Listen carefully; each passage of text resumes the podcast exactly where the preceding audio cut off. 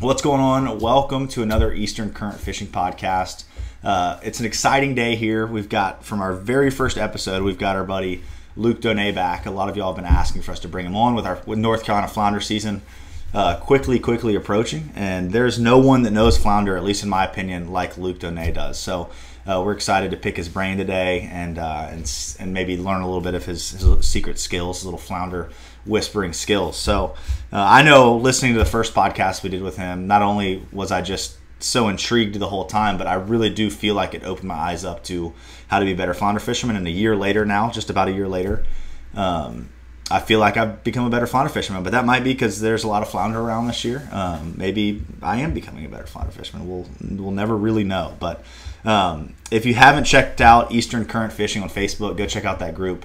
Uh, you can just communicate with other listeners and uh, share your, your fishing stories, your fishing pictures, and hopefully find some uh, some other people that you can get out in the water with in your local areas to go fishing together. Um, also, if you do love Eastern Current, please check out our, our Patreon page. We've got extra content on there, and you can help support us financially, uh, which is a huge blessing. But that's enough of me. I'm going to bring on our guest, Luke Donay. What's going on, man? Hey guys, how are you? Oh, we're doing good, doing good. I remember this was a little less stressful setup than the first time we went on, and we were going live on the first yeah, episode, and we were having a connection problem. This was way more laid back. Oh yeah, no, for sure. I, yeah, man, I remember the first time. It's like Skype didn't work, phone didn't work, nothing worked. You know, life was crap. it's right. all good. It's all good. Yeah, this this is easier. This is so much easier. I've start I've stopped doing the live just because it's so hard with a baby to be like, yeah, I'm gonna do Tuesdays at, at eight, and then it's like sometimes Tuesdays at, Tuesdays at eight are great, sometimes Tuesdays at eight are not great. So just recording yeah. when we get a window too. I know it. I well, know it. How's fishing been for you this summer? Man, fishing's been great. Um, you know, obviously we can't keep any flounder, but the flounder bite's been on fire. Yeah. Um, uh, I think we were just talking about this earlier. I think you know we had a tropical system that kind of came through earlier this yep. year um, so I think it kind of pulled the fish a little bit more compactly. They didn't spread out like they normally do when they come in off the offshore wrecks, you know, in the uh, in the in the late winter, early spring. Normally they start kind of coming through, and you and you feed through as they come in and hitting those different spots. But uh, we had that early season tropical system that came and dumped like 13 inches of rain inland. And most most of the time when I'm river fishing or creek fishing, you know, fresh water is one of those things that can really push them out of there. So this uh, that first system I think really kind of kept them at bay, um, and in the mouth of the uh, the river and the mouth of the inlet and the intercoastal waterway, and kind of they just kind of didn't matriculate all the way up into the areas that they normally do. So right now they're they're pocketed up pretty heavy, so it's uh, makes it kind of nice. Yeah, it does. It does. Uh, schooling flounder is, is definitely a benefit. Schooling any fish, you know, when you can find an area that's holding the majority of those fish. That is uh, funny that you say that. It feels like um, a lot of the fish I've been catching have been in certain zones as far as flounder go, and the redfish even. I mean, the redfish are a lot more freshwater friendly, but it seems like when we get those big rains, um, it does kind of concentrate them more at the inlets or the river mouths. Um, I did notice after the storm we just had, it was like we didn't get much local rain to mess the, the river up. And so no. the water was pretty good, but now it's kind of getting dirty. I've noticed the past two days have been a little dirty. Have you seen seen that as well? Yeah, yeah. And normally when we get that rain, it kind of turns that that that river water into that dirty tea yeah. color. So you got tea that's been in a glass that's been sitting there all day. It kind of is that that opaque type of, you know, and then that's how you know there's that there's that kind of tea. Well, you know, that kind of water. But a lot of times, you know, because I predominantly live bait fish, the hardest thing is to be in that. It's not that the fish aren't necessarily there. It's just your live well pump on your boat is recirculating that top layer of water, which is nothing but fresh water, so it kills your bait. Even though that lower level is, is has nice salinity in it, you know, it's like it just kind of kills you right. on the live fishing. So sometimes you got to break out the old artificial to try to get to them. But even on that front, I don't even. I, I noticed that even if that water is like that and its salinity's down there, I just get out of it and try to find clearer water and more salinity, and uh, and you'll find the fish. Yeah, sure. definitely definitely. That well, let's talk a little bit about the fish. We are kind of just going over um, what we're gonna, how we're gonna break this podcast down. But you have a lot of knowledge of the flounder and of the flounder here in North Carolina. So do you want to kind of take us through kind of you know the, that fish, kind of the habitat and the anatomy of that fish? Absolutely. So North Carolina is the only state that has all three species of flounder. Okay, we have southern flounder, we have summer flounder, and we have Gulf flounder. So um, the difference, there's an easy way to, to tell it. So all, all flounder have spots, right? So, right. but but believe it or not, a lot of those spots are actual camouflage. It can change those colors and change those splotches, and so it looks like it's spotty all over. But there's certain spots on the flounder that can't change. And uh, on a southern flounder, there are no spots. Like if you just put that flounder on sand for like a day or so, that thing's going to look just like sand with no spots on it, right? Wow. But if you put if you put a summer flounder on there, and you say put it on sand that's like super light color, there's going to be five distinguishable spots on it, and it'll look like a spot within a spot. And so there's five spots on that fish. And with a Gulf flounder, there's three spots. And there's kind of other ways to tell with the hearing line and jawbone, but really that's the easiest way to tell. Is the spots. Um, yeah, and but for for the most part, we'll be talking about southern flounder today because I think that's around this area. Um, pretty much what people are targeting. Um, you'll get su- summer and Gulf, but most of the time you'll get them in the ocean. Those are ocean fish. They rarely come in past the inlet. Um, whereas you know uh, southern flounder, you know they go upwards of 60 miles offshore to breed and then they'll make their way back in and come all the way up, even way even past downtown Wilmington. Um, wow. In fact, my, my, biggest flounder caught was caught up past downtown. You know, wow. and so, so you know you don't think they get up there. Believe it or not, they do. They do. So. Um, so I've heard. Of, oh, sorry, sorry, I, I interrupted you. No, I, real quick, I've heard stories. You know, Weldon, North Carolina, where people go striper fish. Yeah, um, yeah I've yeah. heard guys catch of of guys catching uh, flounder all the way up there um, in Weldon on the Roanoke River, which is crazy. Wow, I, I wouldn't doubt it. I mean, I really wouldn't doubt it. Um, you know, there's, I believe honestly that there's a subspecies of flounder that. sorry, I got my dog. oh, you're good. You're good. Yeah, it's like you you got a, little child and I've got a puppy. Um, so, uh, so I think there's a subspecies of flounder up there because uh, when they say that they have to go offshore to breed, and I'm still catching them in, in early January when I'm sitting there and, and uh, uh, uh, fishing for trout. You know, it's, right. uh, I think that there's a subspecies up there that don't migrate. I think they breed up there, but that's just a personal opinion of mine. But um, but there is, uh, yeah, I mean, there's some big, big flounder that can get up there in that river, and uh, and a lot of people just don't go up there and fish them. So I yeah. think they just get up there and get fat, get fat, just so, hang out. Yeah, yeah, yeah that, that's cool. Um, do do you tend to find that the rain, like we were saying earlier, when it does move them around, does it seem like a certain amount of rain or salinity change, like that you kind of key in on, where you're like, I'm not going to go fish this. I'm going to start looking in, you know, a newer area closer to salt water. Is there any type of pattern there? I, t- I taste the water. Yeah. Um, if it's got, if I taste salt, you know, I'll fish it. But if it just tastes like full on fresh water, I don't even mess with it. Don't mess with it. Gotcha. Yeah. It's like even if there's just a little tinge of salt, I'll you know, I'll fish it. But if I sit there tasting it's just solid fresh, I don't even I don't even mess with don't it. Don't mess with it. Yeah, but to, to me, um, it, it's more more even than salinity. It's clarity. Uh, clarity. One of the biggest thing that you can take out of flounder fishing, even though in the river you think, well, it's all dark water. Yes, but you can still have two, three feet of clarity, you know, in the river. So even though the water's dark, it still actually can get pretty clear. Right. So you know, you want that water to look like a coffee color, not like a latte, you know. Right. And so, you know, you want that good clarity of water to sit there and, and, and, and look for those fish. So when you're sitting there looking for the different patterns and you're looking for eddies and you're looking for current, you're looking for everything you normally look for, the one thing I look for is, is clarity. Yeah. That's the first. If it's not clear, I'm gone. It's like, because there's just no way. Even if you hit it on top of the head, man, they're just not chewing. Yeah. If not, just not even there. Um, you know, they're they're not a fi- they're not a fish that one is going to normally a southern flounder really won't chase a bait down. Um, you know, I've had you know su- um, summers and Gulf chasing you know bait down offshore. I think for the main reason there's so much more competition out there, they're not afraid to you know give up their location. But man, southern flounder, you know, just like a lot of southern gentlemen are pretty lazy.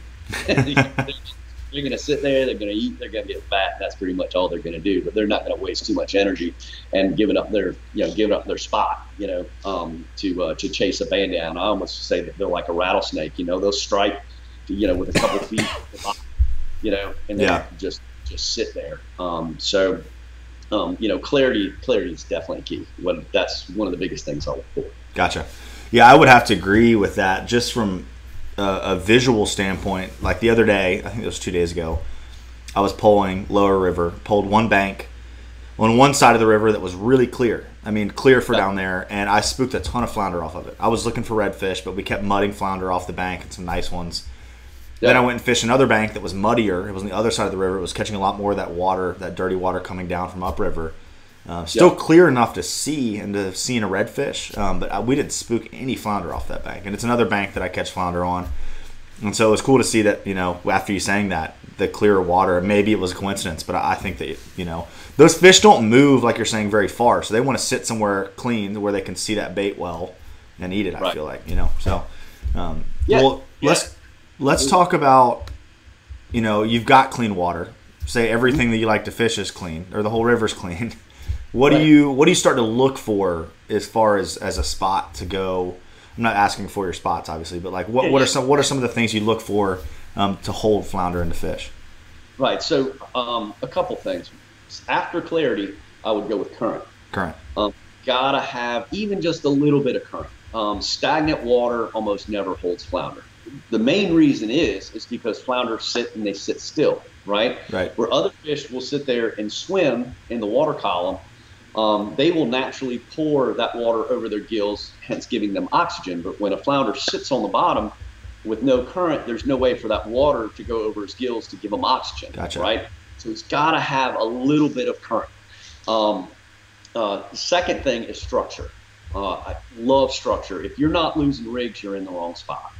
Um, you know, I know a lot of people like to drift the, you know, the inlets, and a lot of people like to sit there and you know drift the intercoastal. I guarantee you almost all the time you're going to get nothing but shorts and you know maybe a decent flounder here or there for a lot more work than you should be working. If you right. can find some good structure with some current, um, you know, because because what happens is that not only will the flounder use that for their own protection, but you know, bait fish use it for their protection. They know that. So the flounder, if you can find that section where you know, mud or sand meet, goes up and either meets with an oyster bed or meets with some rocks or meets with a piling, something like that. It's like that's that's what they like. It draws the bait in, it gives them protection, it gives them cover, and uh, and they they like that. So so definitely clarity, definitely current, definitely structure. Those are definitely three things below the water that uh, that you're going to want to look for, um, whether it's on your depth finder or whether you you know go out. Uh, say one of the best times to actually go out and, and do research on trying to figure out where to fish um, is at a dead low tide. You know, you can see the oysters that stick out. You can see where the channels within the channels are, and you can kind of make these mental notes and then sit there and say, okay, you know, um, when the you know when the tide's a little bit higher, you know, I'm going to go go ahead and, and hit that. You know, it just kind of gives you an opportunity to sit there and and, and kind of give you some extra spots and extra things to look for. So, um, so after that, if above water, say you haven't fished an area before, um, and you just want to go out and just hitting places, um, you know, on the river, and same thing with the intercoastal waterway, we have the spoil islands, right? Yeah. Probably the easiest things to do to try to find flounder is to hit the heads of those spoil islands dependent on the current. And what I mean by that is like, so if you have, say the river is flowing south, right? And you have current, the outgoing tide is flowing south. Yeah. You're going to hit the north side of that island and vice versa on an incoming tide. And so a lot of people would think, oh, well, I want to sit on the back side of it where, you know, kind of where you get some, some funky eddies and things. And you'll find a couple fish there, but flounder more like ambush points than they do, you know, some like I like a good eddy, but the eddy has to be has to be a certain thing, and we'll go into that here in a second. Okay. But one of the easiest things to, to really look for if you're going out and just kind of you had an afternoon, you're just you're going to go out and you're just going to go fishing instead of like taking days to go out and do research.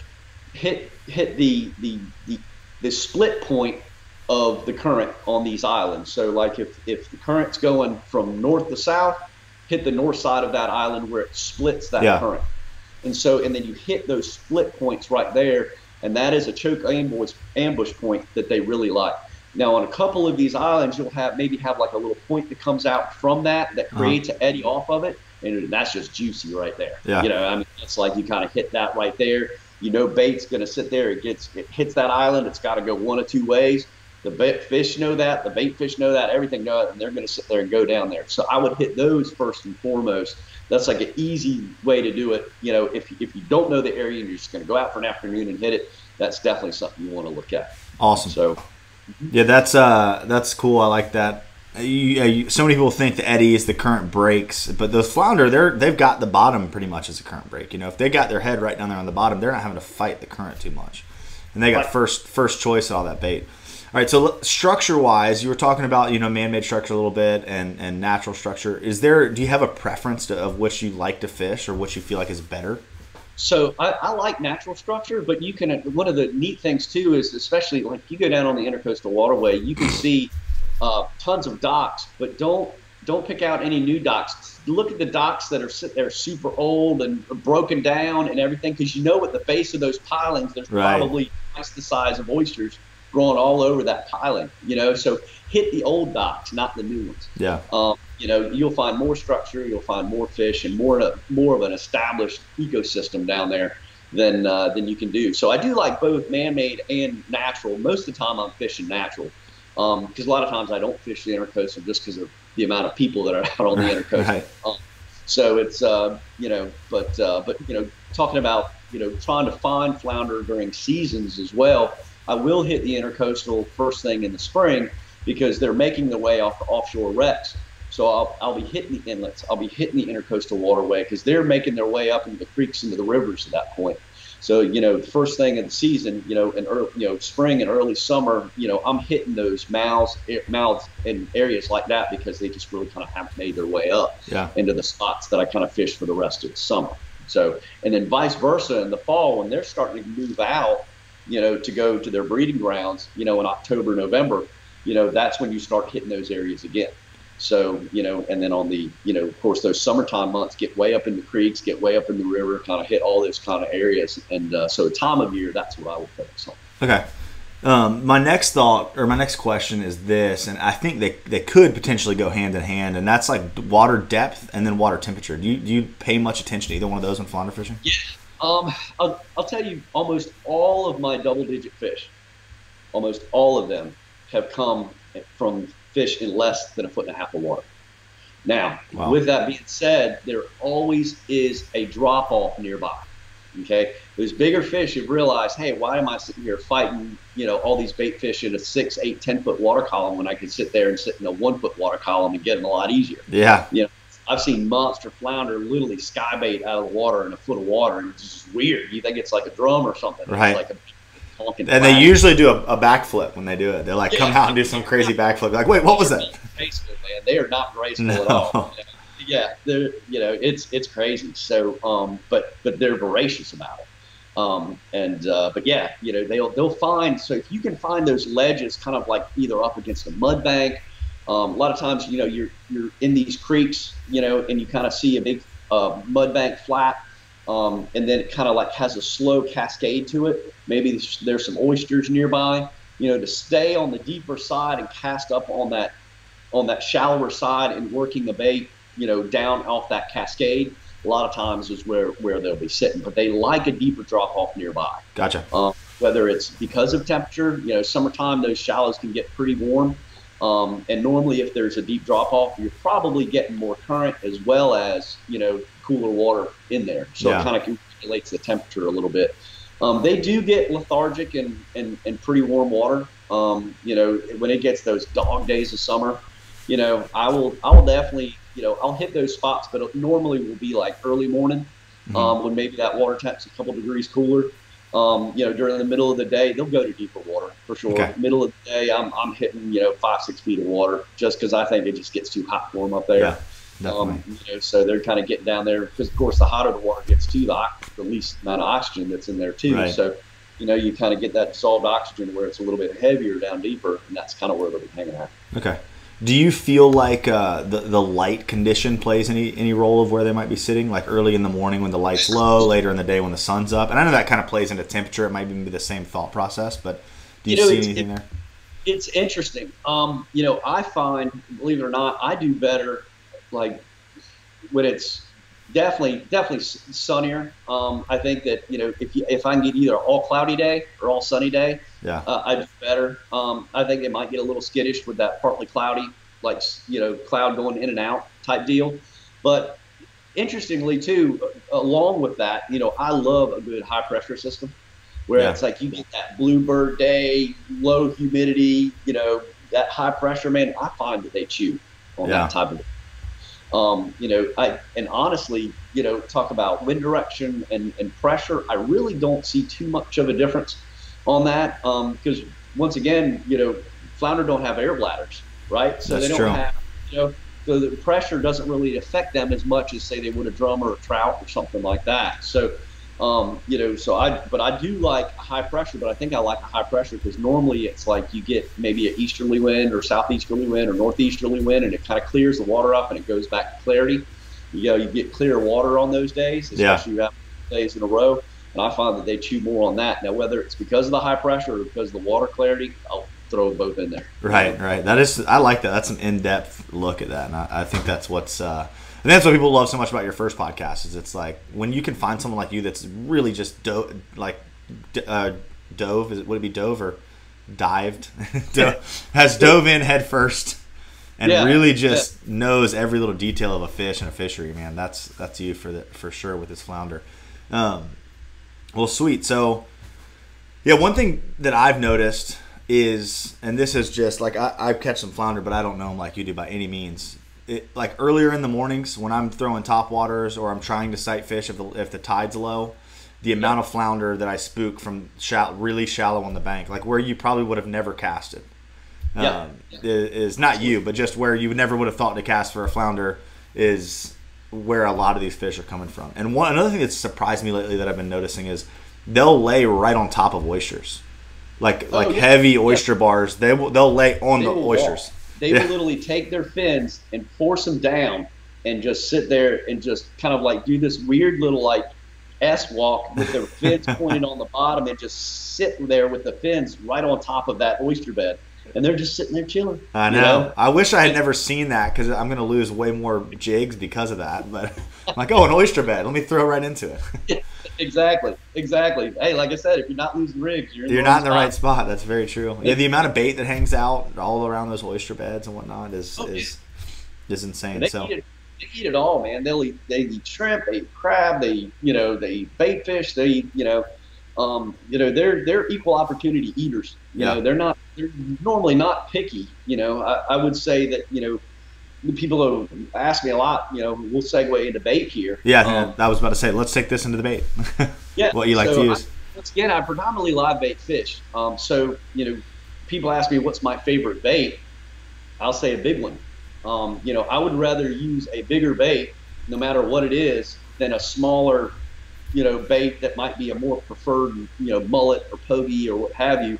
I'll take a large pinfish over a over a small pogie or small mullet any day of the week large flounder almost never will hit a small bait.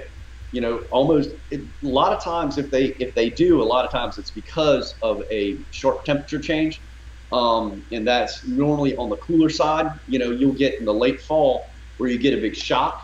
You know, one of those just super cold couple days, and all of a sudden the water temp you know drops five eight degrees. You know, and then all of a sudden they'll hit smaller baits. I think because their body doesn't want to metabolize a larger yeah. bait. Um, but the uh, but normally I'm like, man, I'm using you know I'm using anywhere from you know five to eight inch baits depending on the time of the year, um, and I don't want to use anything smaller, you know, um, because you're you would be amazed, you would be amazed what even a small flounder will try to eat. A small flounder, a small undersized flounder will try to eat a six inch fish, no problem. You know, it'll even though it can't swallow it, it's only got half of it in its, in its mouth. It's going to try to hit it. So um, it's always just size is more important than type. Okay. But if you're gonna have type, right? Uh, it's like definitely, you know, I, I, like pogies in the river because they flash more. Um, you know, they give a because that water's a little darker and sometimes it's not as clear. More flash is really going to help you out. So I really like pogies in yeah. the river, um, even though they're a pain in the butt to keep alive. And you know, you get one, maybe two casts out of them, then you got to chuck and do another one. Um, so you know, pogies um, of course, a lot of people also don't realize we have two types of mullet in North Carolina. You know, we've got striped mullet, we've got white mullet. Um, everybody's looking out right now, and when they go out and they see the big schools on top, those are all white mullet. They only breed once a year. Um, striped mullet or Popeye mullet breed multiple times of the year at different times of the year. So I always call them manna from heaven. When you have the pogies that are too big, then the white mullet that are too small, I'll go after the striped mullet you know, and in those intermediate times, and they kind of keep you on that right size of bait. Yeah. When you, um, I've got a buddy of mine who sits there and does nothing but fish with croaker. Uh, he'll go out and hook and line croaker with little gold hooks and, and sit there and catch them, you know, six, eight baits. And he'll, but he uses like 10 inch fish, you know, and he'll sit wow. there and snows, he'll sit there with these, and he, you know, nine out of 10 times he won't get anything. But that one time he does, it's eight to 12 pound fish. You know? Wow it's like you know he's uh, he's got no problem with that. You know, I like you know spot is a really good bait too because they both spot and croaker swim on the bottom naturally. You know, mm-hmm. so it's like you know trying to keep them on the bottom is not a difficult thing. Right. And a lot of times when you pull open a big a big flounder, it's got a spot or croaker in it. Um, wow. You know, they're uh, and it's it'd be amazed when I used to eat really big flounder. I let all my big flounder go now, but when I used to eat big flounder, you know, I'd cut them open, and most of the time, I, that's what I was finding. I was finding croaker and pinfish. Wow. And so, you know, they're uh, that's what they that's what they did for sure. Um, I don't know why I've always been scared to fish pinfish. Like my confidence, and I've never even really fished one or soaked one for very long at all, because yeah. I have never gotten that like confidence bite in one that like makes me think, oh, I'll fish the pinfish. But yeah. I, the more and more people I talk to, like it's been a it's been a recurring thing lately there's people talking about the benefit of fishing pinfish. Um, right. I'm going to start doing it. I'm just going to every time I bait fish from now on, one rod's going to have a pinfish on it. Yeah, easy to catch, hook and line. Right. Oh yeah, and, and it's just you know, and a lot of times too, it's just man, it's just you know, they're more of a pain in the butt to get than you right, know, same right. or pogies or whatever. You know, you don't want to spend all your day getting bait. You yeah, know, definitely. So, but, uh, but at the same time, you know, if, if all you're doing is, is catching small mullet and all the pogies are way too big, it's like, yeah, man, go after that kind of third type of bait. yeah, know? definitely. Um, don't be afraid to put some live shrimp down there. Cork some live shrimp over some, you know, you can get just as many flounder as you get trout and drum doing that. Yeah. You know? It's like flounder loves some live shrimp. Yeah, sure. definitely. Uh, well, tell me this: if you're not like just 100% trying to catch a monster, and I know that's all always everyone's goal, but like, yeah. what what is there too big on the bait? Nope. There's not um, too big. Okay.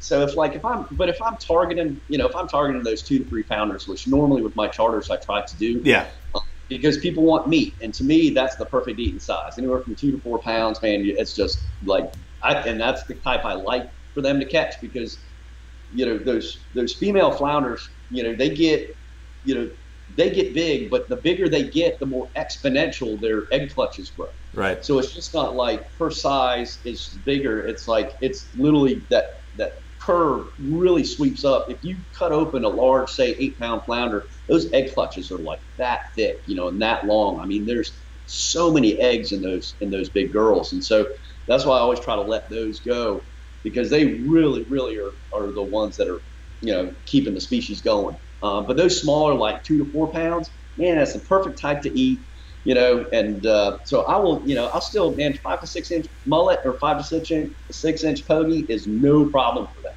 Yeah. No problem. Awesome. So, I think one of the other benefits of a larger bait as well is you kind of eliminate some of the crappy trash bites, you know, like the pinfish and the lizard fish and stuff like that.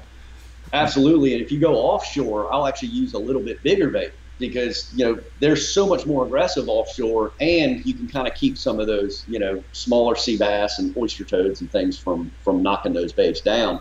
So don't when you go offshore and you offshore flounder fish, man, bring even bigger baits. Yeah, it's like don't worry about because every once in a while too, man, you get a cobia, you get a big drum. Right, you know? right. So it's like bring those big baits offshore. Definitely, Absolutely. definitely. Well, I think that's a good time to transition uh, into the rig.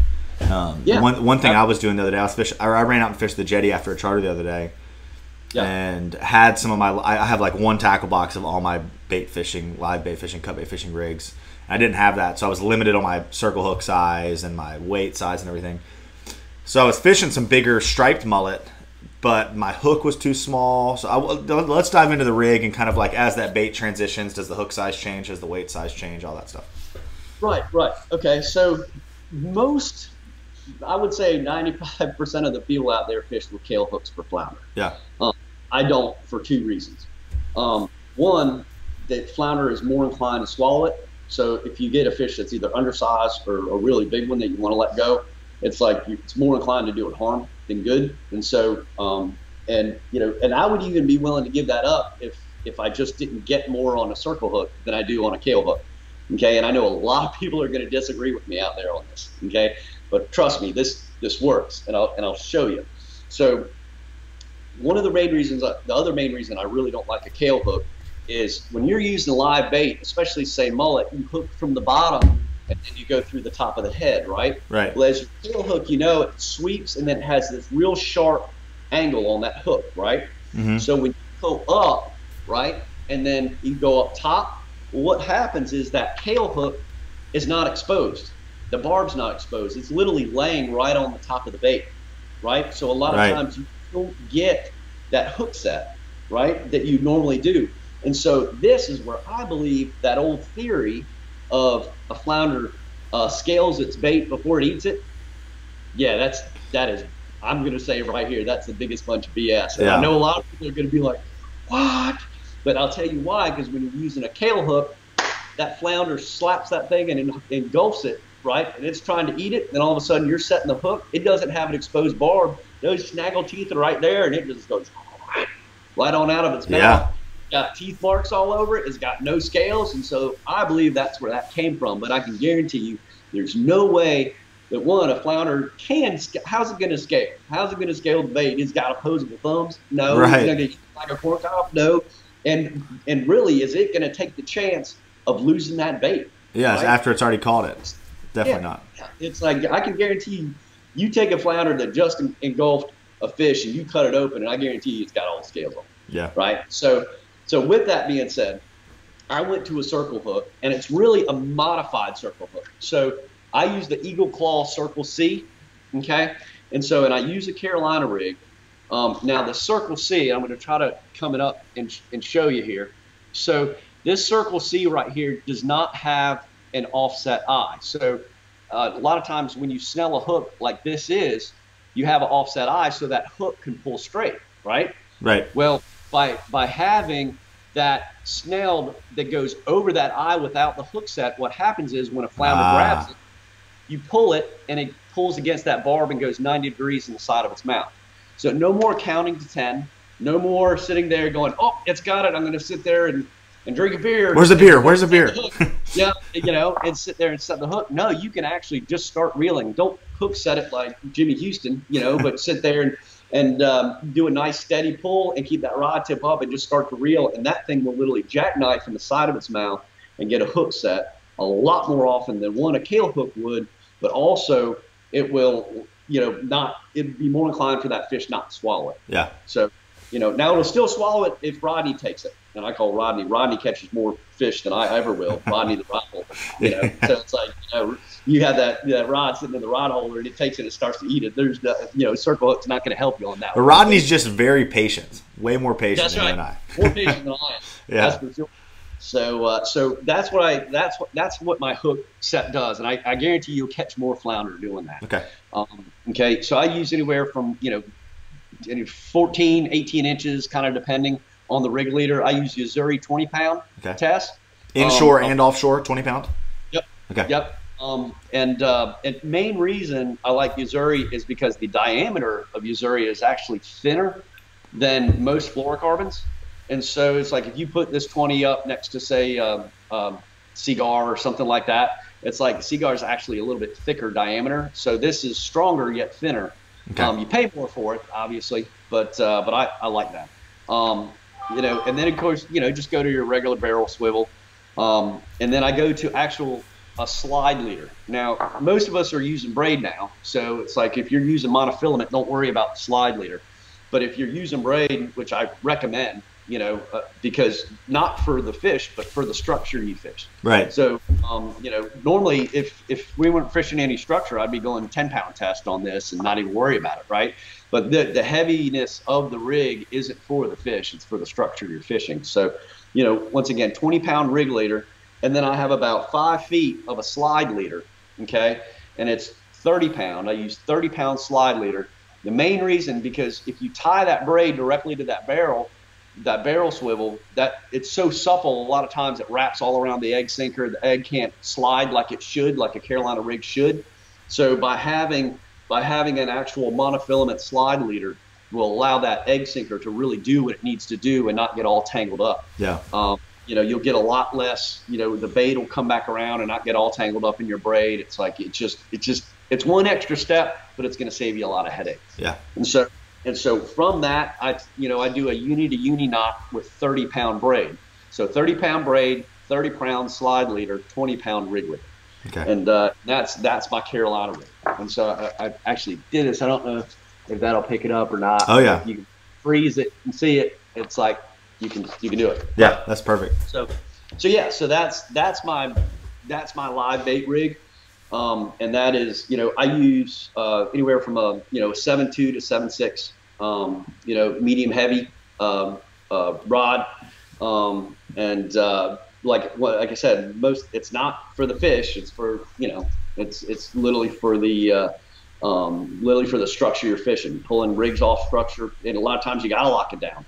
You know, you get a, you know, same place you're fishing for flounders, drum hanging around all over the place. So sometimes you just kind of need to lock it up and get them out of there. Um, so that really helps on that front.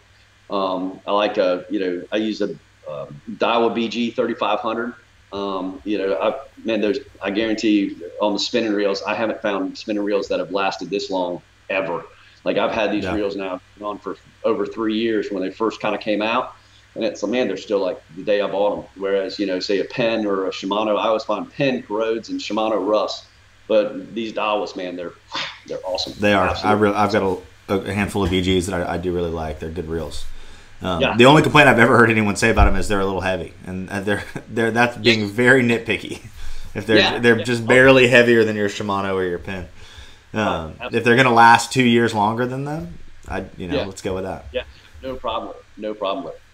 Um, well, tell me about this. Um, crap, I just had a question about it was something about when you were talking about the redfish, but um, oh, let's let's talk about this real quick. So as if, if people watching this don't know, Luke does a lot of custom rod building.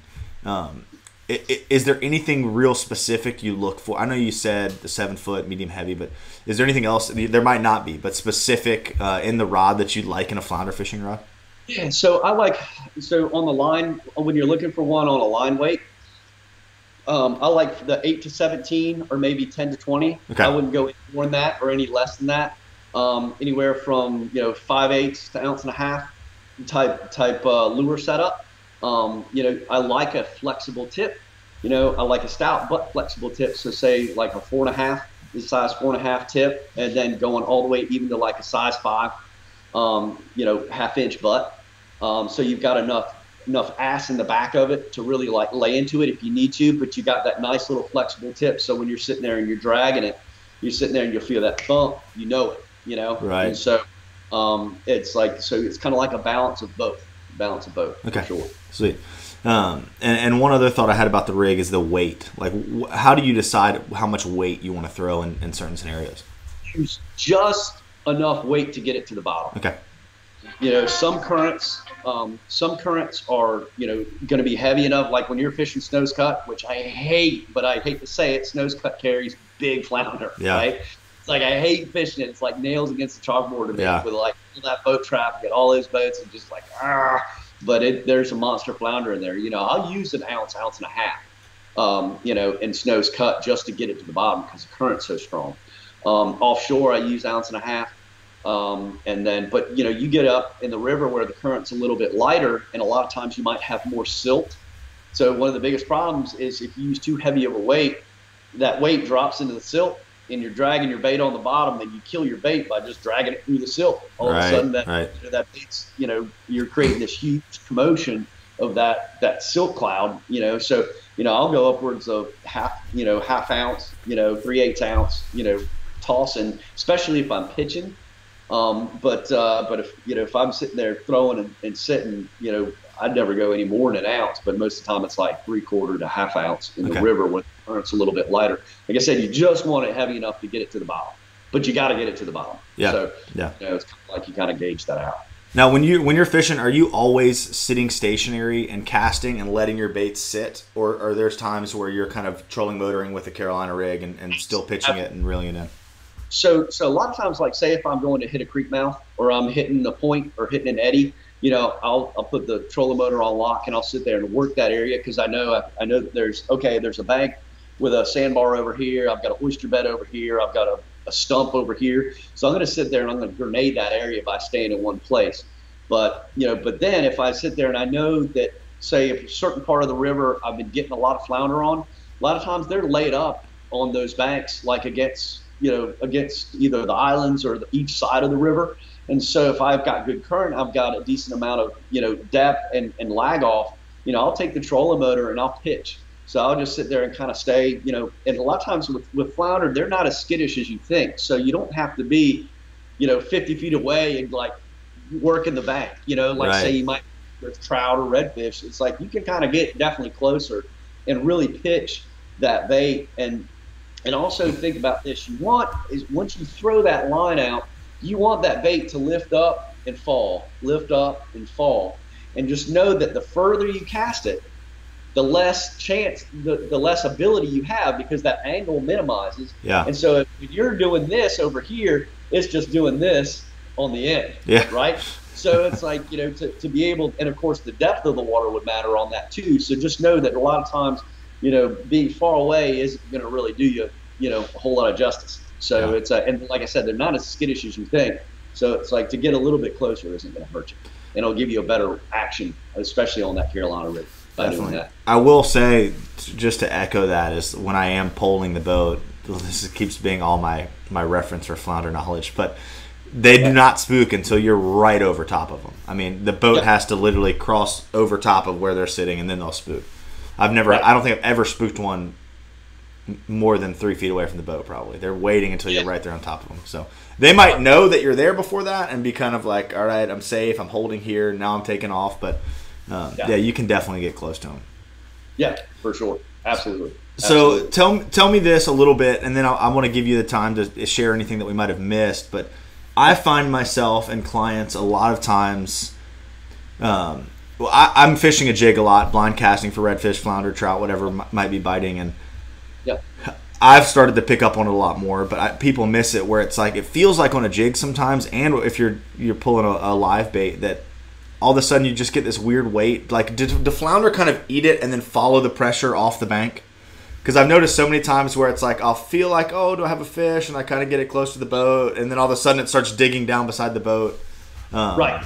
So, and, and I know a lot of this is always like that kind of part of the punt Fisher cut bait moment, right? You're like, you know, do I do I start to reel like I've got it, or do I sit there and let them have it for long? Right, right. right. And it's like it's that slow pull and you know, if you got the rod in your hand, a lot of times, you know, flounder can be aggressive on it, and a lot of times they can be pretty lethargic on it. Um, you know, the lethargic flounder a lot of times will hit half the bait, you know, and you don't really feel. Most of the time, you feel the thump when they have the whole bait in your mouth. Okay. Their mouth. So when you're sitting there reeling it in, and you feel that bam, you know, yeah. and then it just stops. I love that, that feeling. it's awesome. But sometimes when you're sitting there reeling, all of a sudden you just got like you're just pulling an oyster and you didn't feel the thump, a lot of times that's when he's got half the bait, you know? So what I try to do when that happens, I'll make my line tight and lift straight up. And then if he sits there and it goes straight back down, okay, he doesn't have the hook yet. Okay. So it's like, so at, the, at that point, give them a little bit of slack, take the tension off it, let give them maybe like five seconds, and then just reel down, and then just reel up hard and then that way, that once again, that hook set that, yeah, with that yeah. hook going to get him inside the mouth. It doesn't take him long to get that that bait in the in the in the side, but if you lift up and then he runs with it, he's got that hook. So yeah. it's like just start feeling. Okay, you know? So uh, a, a, lot of times you'll feel him go back down, and he and he might in, at that point he might have the whole bait in his mouth, but he's not hooked yet. Yeah. Right? So it's kind of one of those, you know, do I do I or do I not? But by giving him another five seconds or so, it's not going to hurt. Right, him. right. Go ahead and just you know go ahead and do that. Um, but a lot of time, you know, but if Flounder's got that hook and it hooks in his mouth, he's either going to run or he's going to come to the top and he'll shake his head like a bass. You know, I mean, they've got a rapid head shake to try to get rid of that, get rid of that bait. Um, so when you feel that, like that, he's got that hook. He's he, absolutely, man. He's got it Yeah. in it. He's trying, he's trying to spit it. You know, that's absolutely. And so when you're bringing that fish in, also when you get it near the boat, keep that head in the water. Hundred If percent. you pull, if you pull that head out of the water, you will see that rapid head shake exacerbated because all of a sudden it doesn't have the resistance of the water, and you will see that hook come to flying back at you. so it's like keep that head in the water and literally just kind of have them go around in figure eights while your buddy's trying to get the land in that. Yeah. You know, and, with flounder also, you want to make sure that you net them head first because if you touch their tail, they're going to go ape shit. So it's like, you know, absolutely, you know, go in from the head first and from the bottom up, and you'll be just fine. Sweet. I like it. Yeah, I always tell people if you have a flounder, keep him a foot, two feet under the surface until I get up there to land him for you. People are like, oh, Yeah. look, look at this massive flounder, and they're lifting their head, his head out of the water, and then by the time you get there, he's gone. And a lot of times, you know, a flounder can be very aggressive and aggressive to the point where you can actually get them all the way to the boat and they don't even have a hook.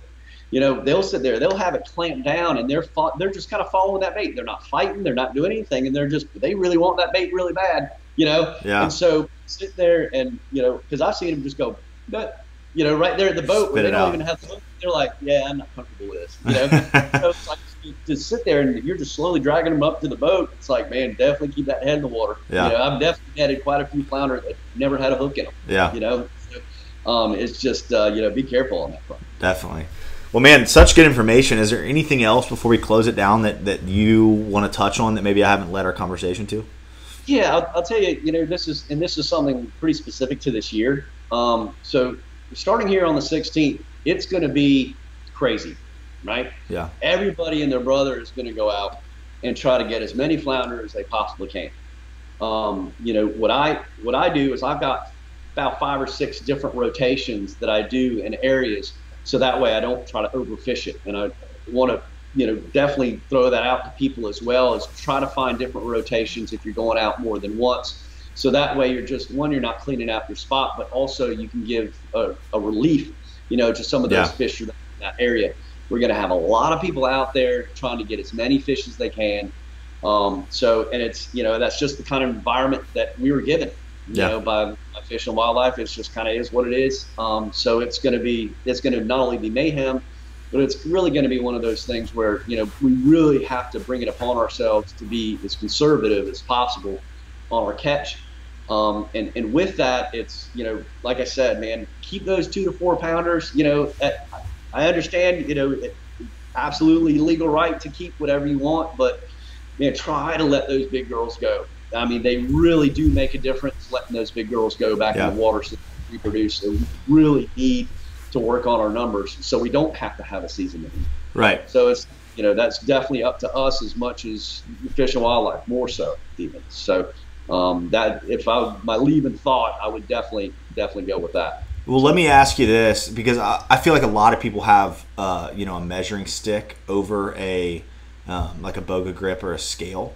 Is Yeah. and I think that eventually it would be kind of nice to have a slot size for flounder, uh, you know, where we do have to let the bigger fish go. I- I- Yeah. If if you know some of these listeners, I think everyone here on this podcast is very conservation minded.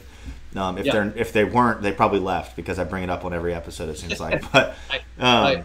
Is there a size that you lengthwise that you say would be like a safe like let's say this is going to be our slot for flounder this year like is there a size that you would recommend Yeah, so you know anywhere from like I love to keep anywhere from 18 to 22 inch. Yeah. You know, Yeah. um, that's good. That's a good size. You know, uh, you know, you start to get 24, 25 inch on a southern, you're getting upwards of citation size.